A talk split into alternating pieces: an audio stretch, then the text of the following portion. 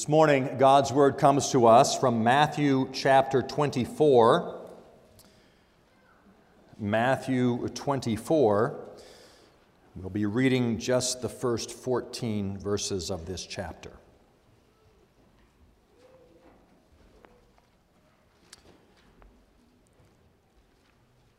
Matthew 24, beginning in verse 1. What we hear now is God's word. Jesus left the temple and was going away when his disciples came to point out to him the buildings of the temple. But he answered them, You see all these, do you not? Truly I say to you, there will not be left here one stone upon another that will not be thrown down. As he sat on the Mount of Olives, the disciples came to him privately, saying, Tell us, when will these things be? And what will be the sign of your coming and of the end of the age? And Jesus answered them, See that no one leads you astray. For many will come in my name, saying, I am the Christ, and they will lead many astray. And you will hear of wars and rumors of wars. See that you are not alarmed, for this must take place, but the end is not yet. For nation will rise against nation, and kingdom against kingdom, and there will be famines and earthquakes in various places. All these are but the beginning of the birth pains. Then they will deliver you up to tribulation and put you to death, and you will be hated by all nations for my name's sake. And then many will fall away and betray one another and hate one another. And many false prophets will arise and lead many astray. And because lawlessness will be increased, the love of many will grow cold. But the one who endures to the end will be saved. And this gospel of the kingdom will be proclaimed throughout the whole world as a testimony to the nations, and then the end will come. Here we end the reading of God's holy word. I invite you to turn to the back of your Trinity Psalter hymnal to page 895 in the back section. This is Heidelberg Catechism, Lord's Day 48. And this morning I'll read for you the one question and answer, question 123. Reading from page 895, question 123 What does the second petition mean? Your kingdom come means rule us by your word and spirit in such a way that more and more we submit to you. Preserve and increase your church. Destroy the devil's work. Destroy every force which revolts against you and every conspiracy against your holy word. Do all this until your kingdom fully comes when you will be all in all. Well, this morning we are continuing our study of the Lord's Prayer. Last time we entered into the petitions of the prayer. Last time it was a prayer for God's name, hallowed be your name, and this morning a prayer for God's kingdom, your kingdom come. And as we enter into this prayer, there's a little different character as to how we are approaching God. And we recognize that we're praying to God who is our Father, and there is a certain intimacy in the prayer that we have to Him. This petition, uh, Your kingdom come, recognizes not only that God is our Father, but our Father is the King and we are citizens of his kingdom. So we approach God recognizing uh, the expanse of who he is. Not simply that personal relationship, father and child, but God who is king over all. Your kingdom come. And I've always thought this is a little bit of a strange petition. Your kingdom come. Isn't it the case that God's kingdom is already here? Don't we say that we are citizens of the kingdom? We are living in God's kingdom. And yet we pray, Your kingdom come. We are, we are not saying that God's kingdom is not here already. God's kingdom was firmly inaugurated when Jesus Christ came as the ruler of the kingdom. But we pray this prayer, Your kingdom come, because there is more fullness. There is a fuller expression of the kingdom which will be fully consummated when Christ comes back again and he is all in all. So we're praying that God's kingdom would advance, not that it's not here already, but that your kingdom may come in more fullness. A prayer to see more of the coming of God's kingdom. Now, kids, when I say kingdom, maybe if you think about a kingdom, you know, in my mind, I kind of picture a big castle with towers and it's up on a hill and it's kind of far away in the distance, a big kingdom someplace else. When we pray, Your kingdom come, there is a real personal part of that prayer. And that's how our confession begins. What does Your kingdom come means? Your kingdom come means rule us by your word and spirit.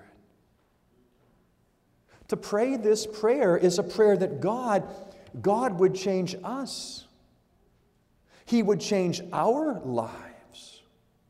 That we would see His rule more firmly established in our homes, in our work, in our education, in our recreation. It's not it's not my nature to desire to be ruled by someone else, which is why we pray this prayer God, your kingdom come, rule me by your word and by your spirit. Change my heart that I desire to walk in your ways, that I desire to recognize your kingship as it's established more and more in my own life. There's a real personal quality to this prayer. Rule us by your word and spirit. Rule us by your word. Every Sunday morning, kids, we read God's holy law for us.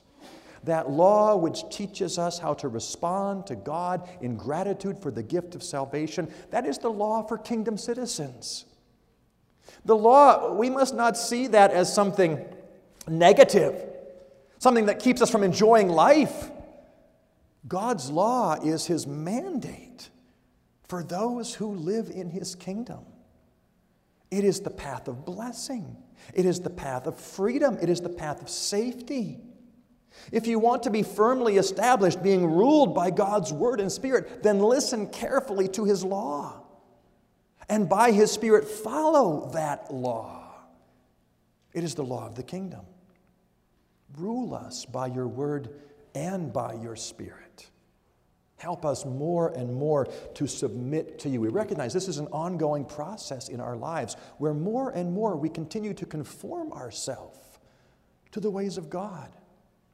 And so we pray this prayer over and over. Make me continue to grow in my sanctification, is the big word we use for that. Grow in my ability to look more like the King Jesus Christ. Continue by your Spirit to work in me it's a personal prayer. Your kingdom come. It is also a prayer that recognizes the broadness of God's kingdom. Now we know that God's kingdom is a kingdom over every part of our lives. There's no place we go, there's no minute that we live where Jesus Christ is not king over what we are doing. We recognize that. There's a broadness of God's kingdom. This morning, I want to focus, as our confession does, on one part of that kingdom the church. The church is certainly included within the kingdom of God. Our confession, Your kingdom come, means not only rule us by your word and spirit, so we more and more submit to you, preserve and increase your church. Preserve your church. Hold on to us don't let us go.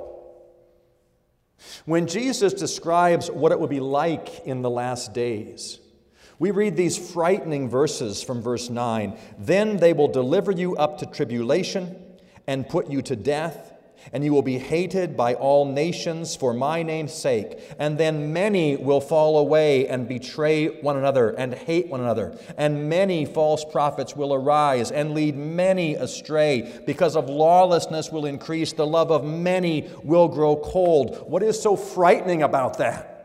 Not the events themselves, but that many will fall away. Many will be affected. The love of many will grow cold. And so we pray, God, preserve your church. Keep us close to you. It's a needed prayer because we are so weak. We see in even in the church many growing cold today to the gospel. Many who would replace the, the importance and the significance of the public declaration of the Word of God with something else more exciting something else we think is more fun to do in worship. Rather than listening to our God speak to us, the love of many grows cold. And we have to confess, we are just as vulnerable to this as anyone is. And so we pray, Your kingdom come, preserve your church. Preserve your church and increase your church.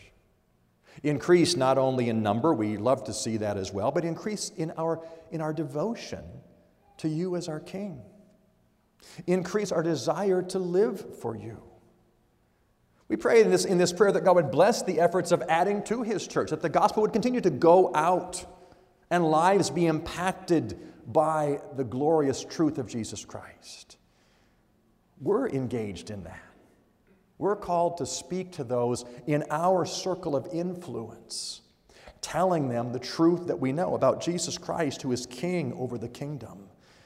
We do that when we speak to those outside to the world, but we also speak to those inside. We speak to our children about the importance of, of being an active member in the church. We speak to our children we tell them the importance of biblical church membership. As our children grow up, some of them move away for various reasons, some of them go off to college. Have we told them as parents the importance of finding a biblical, reformed church in which to worship? We can't just assume that's going to happen. I think of those of our, our students who go off to college. Some go to Christian colleges, some do not. They will encounter roommates who may have a very different idea of what happens on a Sunday morning and on a Sunday evening. Have we told our children the importance of finding a local church and worshiping regularly? Increase our desire to be a part of your church. Parents, if you haven't had that conversation with your children yet, today's a good day to do it. The importance of biblical church membership, whether you are here or whether they are elsewhere. Your kingdom come. Preserve and increase your church. As, as God's kingdom advances, the devil's kingdom is in decline. Our confession once again. Destroy the devil's work, destroy every force which revolts against you and every conspiracy against your holy word. Destroy the devil's work. From our text, verse 4 And Jesus answered them, See that no one leads you astray, for many will come in my name, saying, I am the Christ, and will lead many astray. Deceiving. Deception is the work of the devil. And that deception, frighteningly, comes not from outside the church, it also comes from inside the church. The devil speaks through those inside the church. Children, if the devil came to you dressed in red with a pitchfork and horns, you would recognize him right away. That's not how the devil comes. The devil, at times, comes looking just like a child of God. Many will come in my name. even saying, I am the Christ, and they will lead many astray.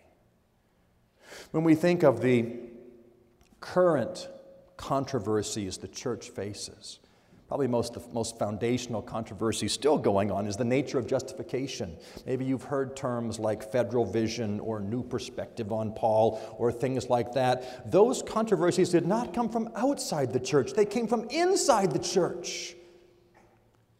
We must pray that God destroy the works of the devil, destroy anything which would challenge his holy word, anything that would lead us away from the word. When I was in seminary, there was a, a, movement going on. Thankfully, it's done now, but years ago it was going on. A very formal way to challenge God's word. It was called the Jesus Seminar. Maybe some of you remember the Jesus Seminar. What they did, kids, is the scholars, the really smart guys, we're going to try to figure out how much of what Jesus said in the New Testament did he really say? How much did he really say? And these smart guys are going to figure that out. And this is how they did it they each had a set of four marbles. I'm not making this up, this is really what they did. And they would read a statement of Jesus. And if they were absolutely sure he said it, they'd put in one color marble. If they were pretty sure, they put in a different color marble. If they were pretty sure he didn't say it, another color. And if they were sure Jesus didn't say it, another color. They put them all in a bag, count the marbles, and determine if Jesus said it or not a formal this was this was ongoing for years the jesus seminar a formal challenge against the word of god interestingly they've only found that jesus said about 20% of what's recorded the foolishness of man destroy every force which would challenge your holy word. That is sometimes done in formal ways sometimes it's done in informal ways. When we, when we hear the same type of phrases said over and over, and we begin to believe them, the Bible's